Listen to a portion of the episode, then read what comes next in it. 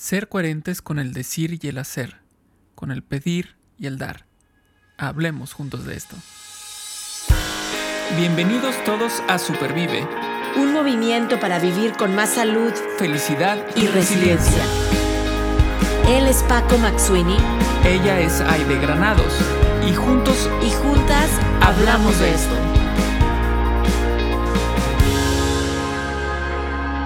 Porque valoras tu salud tanto como valoras a tu familia, Supervive es para ti. Este podcast es para ti. El contenido es informativo y educativo. Sin embargo, de ninguna manera constituye consejo médico o sustituye una consulta con un profesional de la salud. Las opiniones expresadas por nuestros invitados son personales y su participación no implica un respaldo a ellos o a la entidad que representen. Pues seguimos con este tema de la mochila de valores que...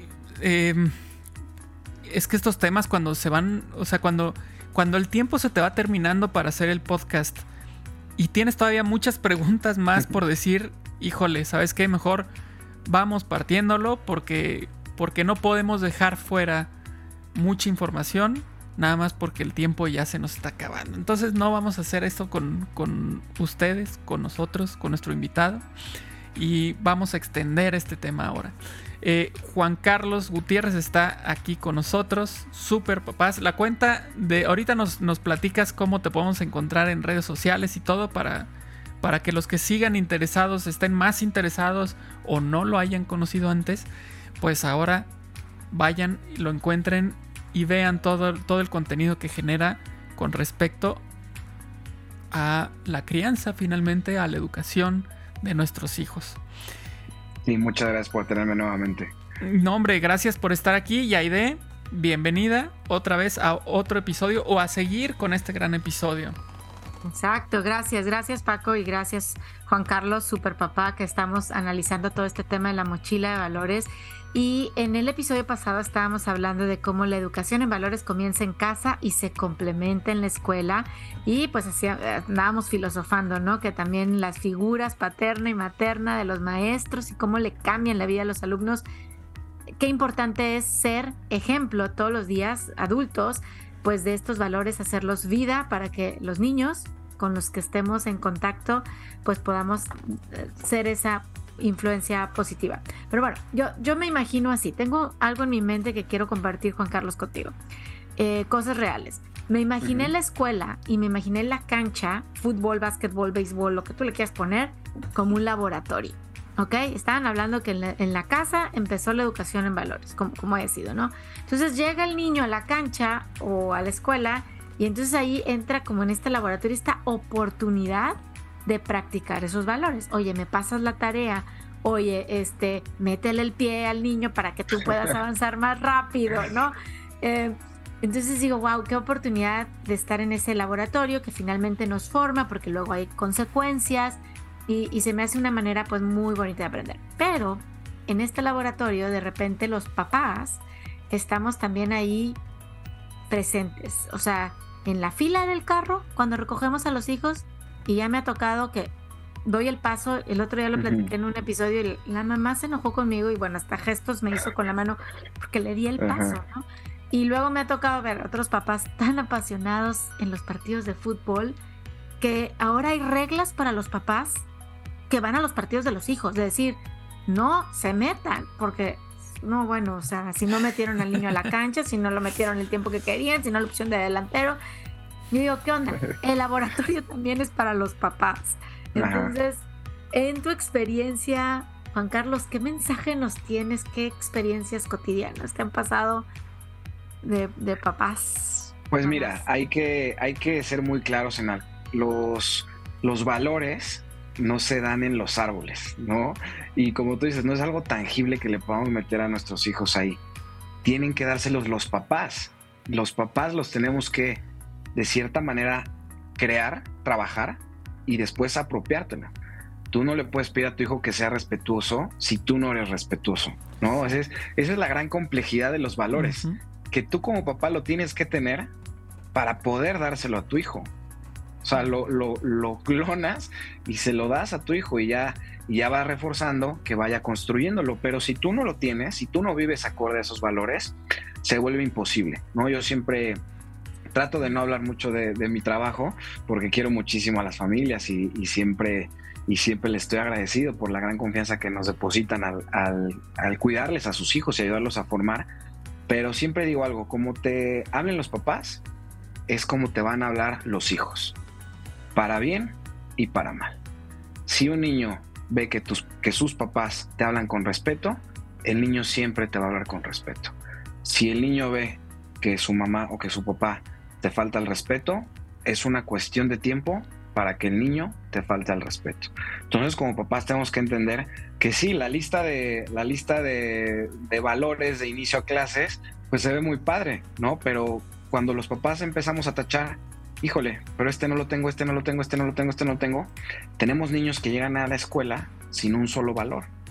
Y son niños que terminan sufriendo mucho, porque al final de cuentas, pues la, la sociedad de los niños perdona mucho menos que la de los adultos, ¿no? Los niños tienen esta, a veces pueden llegar a ser pues más duros, más crueles y, vemos que ahora los niños tienden ya a aislar a, por ejemplo, a los niños que no son respetuosos, eh, a los bullies, o sea, ya empezamos a ver esta revolución social también de los niños desde chiquitos que dicen, oye, tú no respetas, entonces te empezamos a aislar.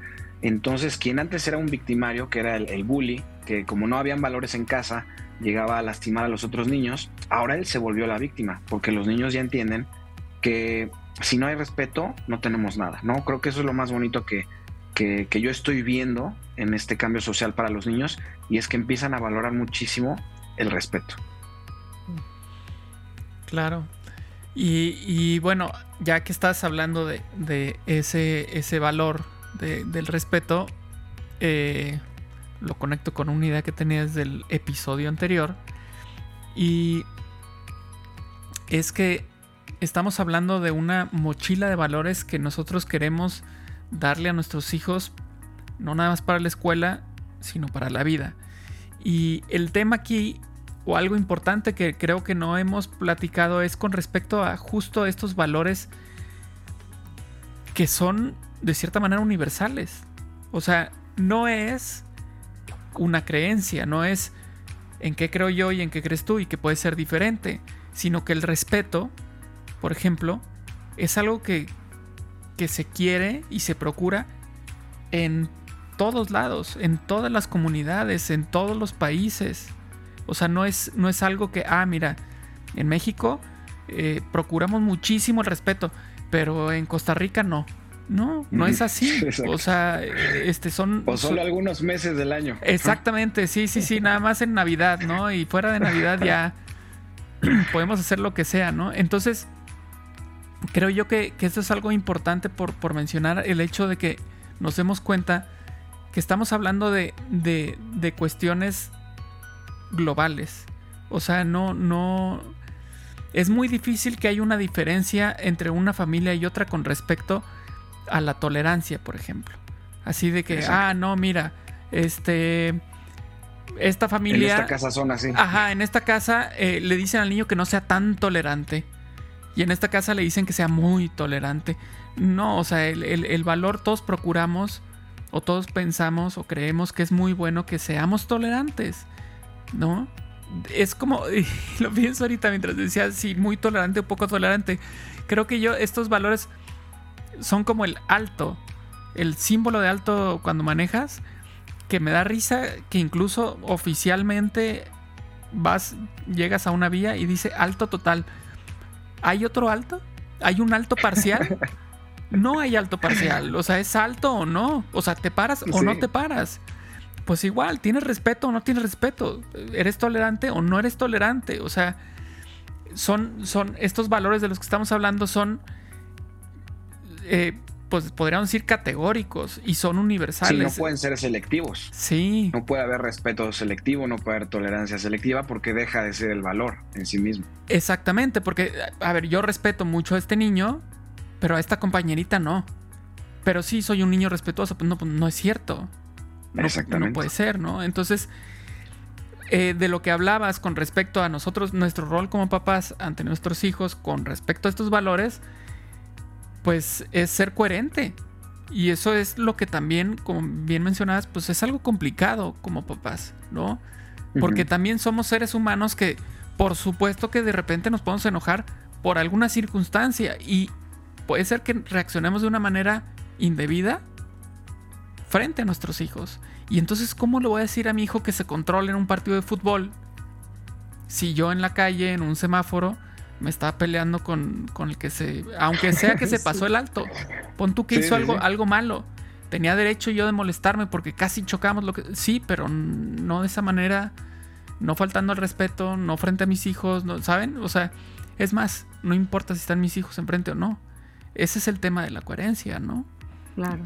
Claro, es, yo creo que es el mayor reto de la paternidad, ¿no? Porque si es un trabajo de 24 horas al día, tienes que ser, nos quedamos en el respeto, ¿no? Tienes que ser respetuoso absolutamente con todos y en todas tus comunicaciones, ¿no? O sea, creo que como papás tenemos que entender que esa es la complejidad de la paternidad, el predicar con el ejemplo, el no esperar que nuestros hijos sean súper niños si no tienen un super papá, ¿no? Como les dije, los valores no los dan los árboles. Nosotros como papás tenemos que trabajarlos. Y les digo algo, a lo mejor alguien me dice, no, pues es que yo tengo, mi hijo tiene ya 10 años y pues no trabajé estos valores. Mañana puede ser esa transformación. no hay, nunca es muy tarde para empezar a ser consciente y de empezar a transformarte como persona. Y algo muy importante de esto es que los mayores beneficiados de esto, de, este, de esta transformación, no son los niños, eres tú, eres tú como persona. Cuando tú vives acorde a estos valores, pues lo que le transmites a tus, a tus hijos y a la sociedad es muy valioso. Y a ti te empieza a ir mejor, la gente te empieza a querer más. Yo siempre digo que el respeto es la llave maestra que abre cualquier puerta en este mundo. Yo creo que hay una correlación muy importante entre las personas exitosas que son muy respetuosas. ¿no? Es muy raro ver al que es irrespetuoso y que hace negocios con todo el mundo. No, es raro verlo. Claro.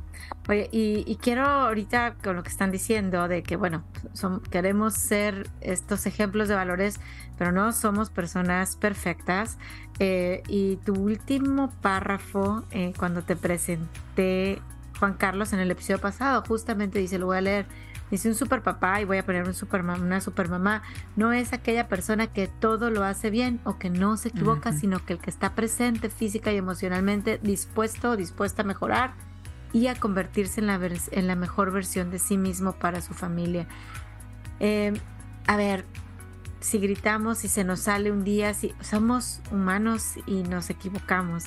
Eh, pero yo creo que como papás, como mamás, creo que el valor de la humildad, si, si queremos ahorita meter este nuevo valor, ¿no? Me encanta, o sea, la humildad. respeto, pero la humildad de decir, la regué, o sea, yo a mi hija le he dicho, la, la regué, perdóname, ¿no? O sea, sí, la verdad, no, no debía hacerlo. Y yo creo que eso también enseña montones, volúmenes de cosas. Entonces, bueno, estamos en este, en este recorrido juntos. Claro, y la humildad nos hace conscientes de que es un proceso.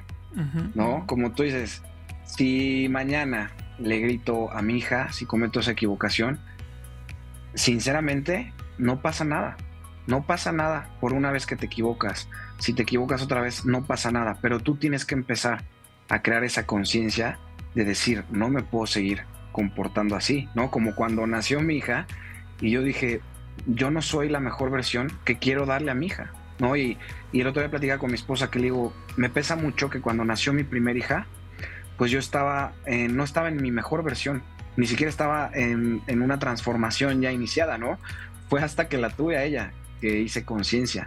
Y cuando veo a mi segunda hija, que la recibí completamente en, otra, en otro momento, ¿no? Desde mi estado físico, desde mis hábitos. O sea, a mi segunda hija le tocó recibir ya al super papá. No lo digo con toda humildad, pero le tocó ya que la recibiera el super papá y a mi hija mayor no le tocó ese super papá. Entonces siempre ser muy humildes de decir, van a haber errores, por supuesto, no, que, no sean cosas graves, que no, que no lastimemos emocionalmente a nuestros niños, pero ellos también se van a equivocar. Y cuando ellos entienden que papá y mamá también se equivocan, ellos también aprenden a reconocer sus errores. Ellos también empiezan a jalar esa humildad. Claro, y sabes que, Paco, sé que traes ahorita pregunta, pero creo, que me haces, me haces caer en la cuenta que ser super papás, super mamás, no es un destino, realmente es el camino. Exacto. Este, todos los días me, voy a levantar con esas ganas de decir, hoy, hoy quiero ser una mejor mamá, ¿no? Este, hoy, hoy mi esposo fue super papá porque llevó a mi hija tal, mientras yo estoy grabando aquí el bot, no sé, o sea, todos los días estamos en ese camino, así es que... Y siempre hay oportunidad para mejorar. Y siempre hay oportunidad para mejorar. Exacto, y si conectamos esta parte de siempre hay oportunidad para mejorar con la humildad, les, les quiero preguntar esto de ¿Y qué tal cuando nos damos cuenta que nuestros hijos nos están enseñando a nosotros? ¿No? Porque muchas veces parece, o nosotros tomamos el rol de los papás de los que enseñan, ¿no? Yo soy la mamá, yo soy la que sabe de esto, yo soy el papá, soy el que sabe de esto. Y de pronto los hijos nos dan unas lecciones, pero grandes. Es que sabes que me, me, me estallaste ahorita la cabeza porque lo quiero unir con lo que les dije el episodio pasado. Los niños vienen así de la fábrica. Entonces, como bien dices, los papás les, les, podemos aprender tantas cosas, ¿no? En esa, en esa naturaleza que, en los primeros años de vida es tan pura, podemos aprenderles muchísimo. Así es, totalmente. Eh, me hiciste acordar a un autor que es, eh, es egipcio que se llama Mo Gaudat eh, y él hizo un libro que se llama El algoritmo de la felicidad. Y habla de justo esto que estás diciendo de qué pasa en, el transcurso de, la vida de una persona que uno nace siendo feliz. Un niño se ríe. O sea, un bebé, un bebé ríe. O sea, es, eh, vamos, sí llora, pero es que es muy básico, ¿no? O sea, llora cuando está incómodo, cuando tiene hambre. Eh, y ríe, ¿no? ¿Qué pasa en el trayecto de crecimiento que, esa felicidad natural se va apagando? Eh, o la vas controlando. entonces, en ese libro hace un, análisis, ¿no? Más o menos así, de ese, de ese estilo. Y, bueno, pues obviamente ahí entran, por ejemplo, tristemente, eh, y lo digo porque trabajo en una escuela, pero tristemente la cuestión escolar. Que a veces eh, ciertos patrones de algunas escuelas eh, como que van apagando un poco la felicidad infantil, ¿no? Con que este, no te puedes reír, firmes, este, Levanta la mano. Ajá, exacto. Y entonces. Para hablar, van no colabores. Exacto, y van apagando esa, esa espontaneidad de, de el niño o la niña, ¿no? Entonces, es complicado porque también estamos hablando de una autoridad, una figura de autoridad, pero por otro lado también estamos hablando, bueno, a ver, estamos apagando la felicidad, ¿no? Entonces, este equilibrio justo que se busca, pues nos damos cuenta que no está tan fácil, tan fácil de lograr. Claro, porque no solamente es la escuela, o sea, aquí creo que todos somos de cierta manera culpables de apagar esa felicidad en los niños, porque pues en la escuela lo que tú bien mencionas, eso es lo que pasa.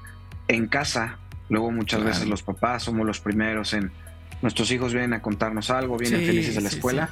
Y nosotros estamos con nuestra carota porque tuvimos un mal día en el trabajo, porque nos peleamos con mamá y, viene algo mucho más grave, ¿no? Y que también tenemos que ser muy conscientes como papás, la sociedad, ¿no? Este marco económico en el que vivimos, en el que las empresas literalmente depredan a nuestros hijos para volverlos adictos a todo lo ilegal y además a todo lo legal, ¿no? Al azúcar, por ejemplo. Exacto. Lo que nuestros niños están comiendo, de verdad les digo, tiene un impacto profundo en sus emociones, en el desarrollo de su cerebro, la televisión, las pantallas, o sea, de verdad yo creo que no ha habido una época más peligrosa en la historia para ser un niño. Ahorita les viene el bombardeo por todos lados y el único blindaje que ellos tienen somos los padres de familia y también los, profesores, los entrenadores, los docentes que, que sí comparten esta pasión por cuidar a los niños y formarlos como personas de bien. Pero la verdad es que nuestros niños y nuestros adolescentes están bajo ataque. Un ataque total y por todos los flancos.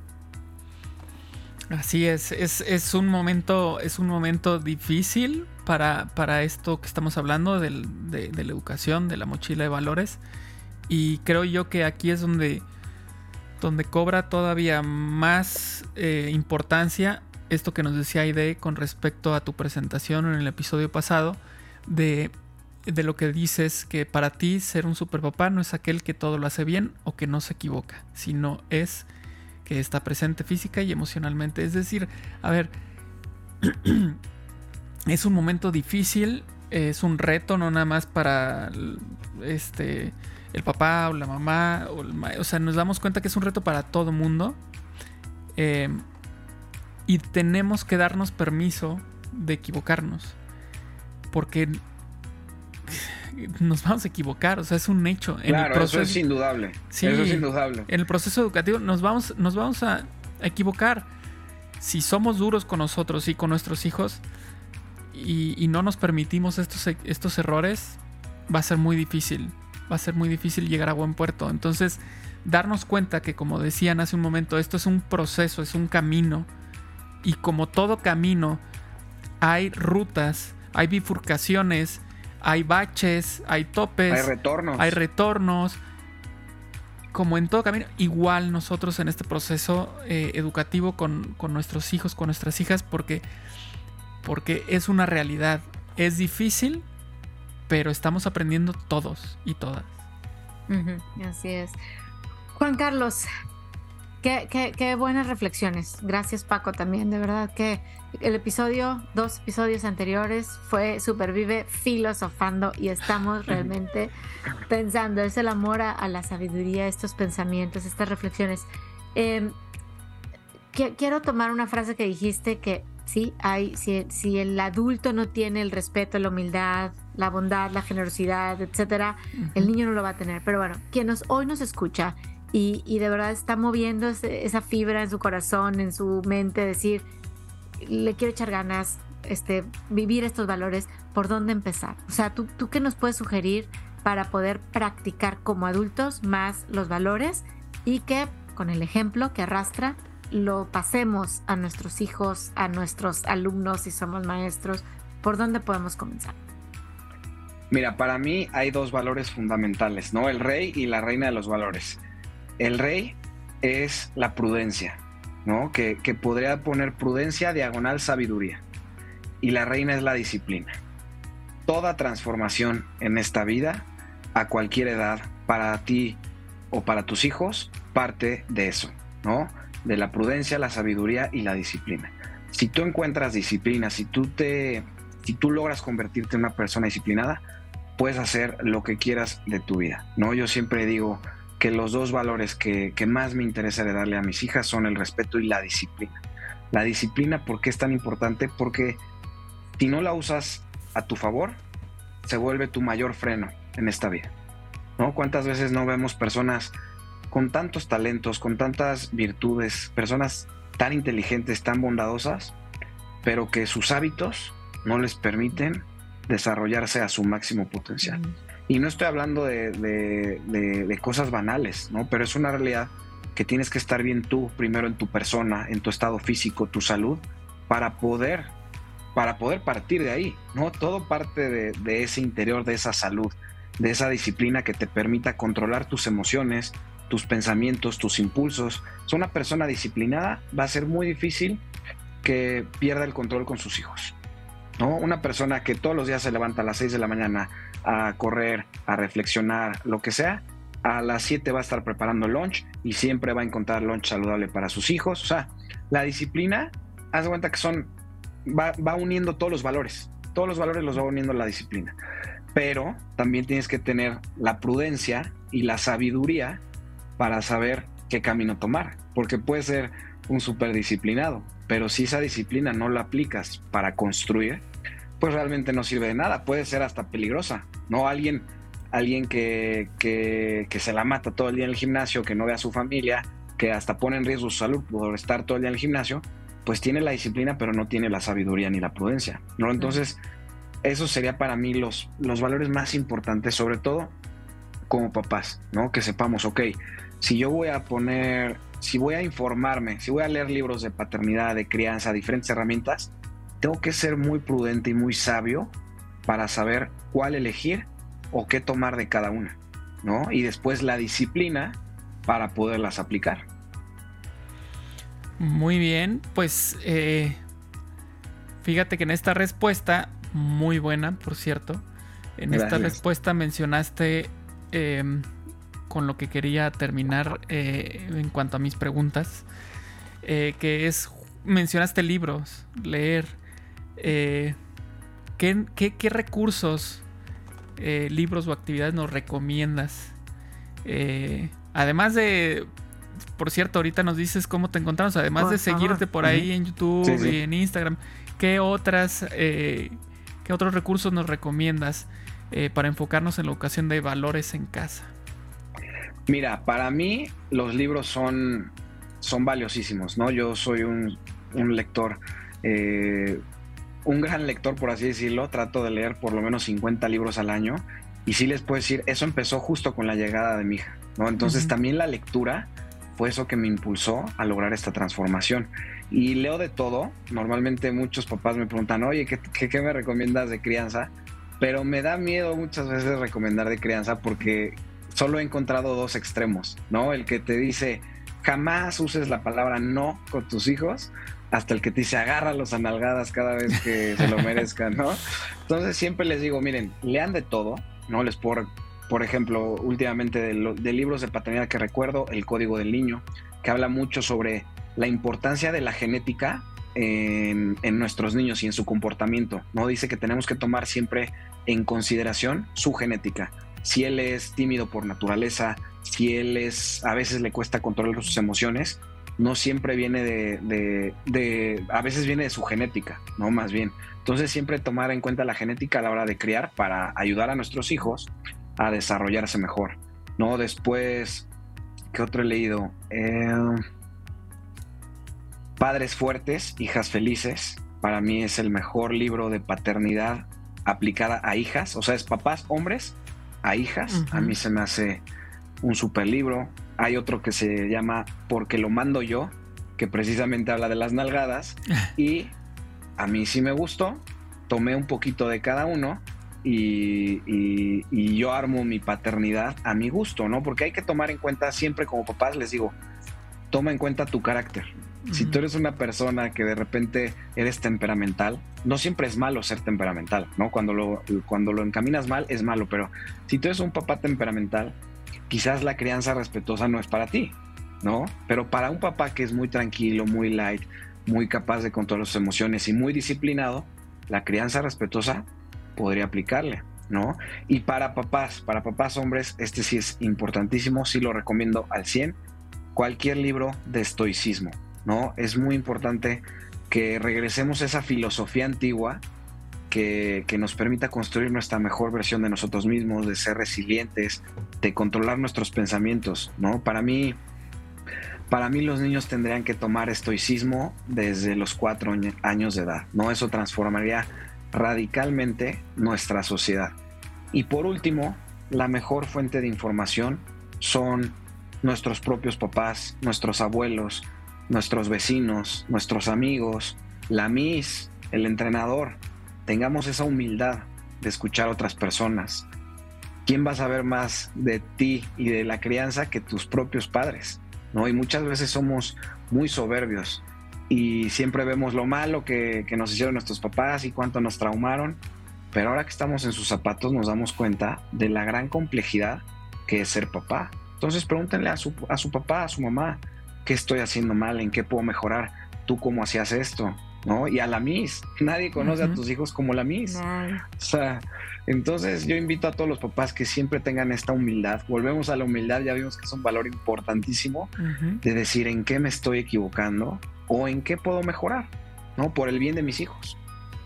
Exacto. Oye, y Juan Carlos, platícanos cómo podemos seguirte, porque también es una buena fuente de seguir educándonos en la paternidad es con Super Papá. Gracias. Sí, mira, estoy en Instagram, en Facebook, en TikTok Y en YouTube, bueno, creo que en todas ya le puedes poner un arroba y te sale el usuario. En todos estoy como arroba guion bajo superpapá 01. Ok, arroba guion bajo superpapá 01 y lo vamos a poner ahí cuando anunciemos este episodio para que sigamos todos en, este camino de ser super papás, super mamás, que no es un destino, es un camino en donde pues vamos a estar todos construyendo, por supuesto, un, mundo, una sociedad más bonita y formando hijos e hijas más fuertes. Gracias Juan Carlos por estas tremendas reflexiones en dos episodios que tuvimos. Eh, definitivamente nuestros hijos se van a ir con una mochila entre comillas, pesada, ¿verdad? Con muchos valores, con muchos principios que ellos van a poder hacer vida, pero como lo dijo Paco, nosotros, yo ya estoy metiendo aquí en mi, en mi bolsa invisible, yo también traigo una mochila todos los días.